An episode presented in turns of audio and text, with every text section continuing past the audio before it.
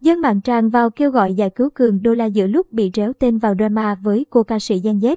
Dân tình đồng loạt vào kêu gọi giải cứu Cường Đô La giữa lúc bị nhắc tên vào drama liên quan cô ca sĩ giang Z. Mới đây, trên mạng xã hội lan truyền tin đồn một nữ ca sĩ giang Z giật chồng đàn chị. Theo đó, nữ ca sĩ này từng đạt giải cao trong một cuộc thi âm nhạc và có một số ca khúc hit. Tuy nhiên, cô lại không thường xuyên hoạt động nghệ thuật mà chăm chỉ chết in tại sân gôn. Bên cạnh đó, nữ ca sĩ này vừa tậu siêu xe tiền tỷ và từng có mối tình ồn ào với một nam ca sĩ Vbiz.